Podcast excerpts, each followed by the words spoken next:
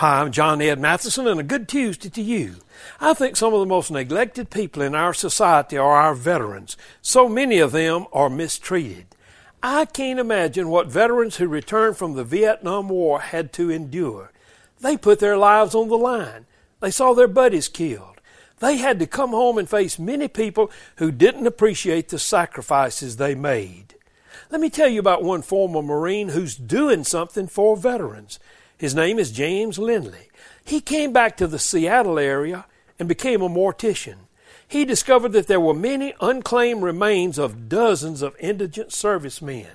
He started to embalm them and ensure that they were laid to rest with full military honors. He himself had suffered from depression and PTSD, but he decided to do something for himself and for all veterans. Today, prayerfully consider what you can do for a veteran and do it.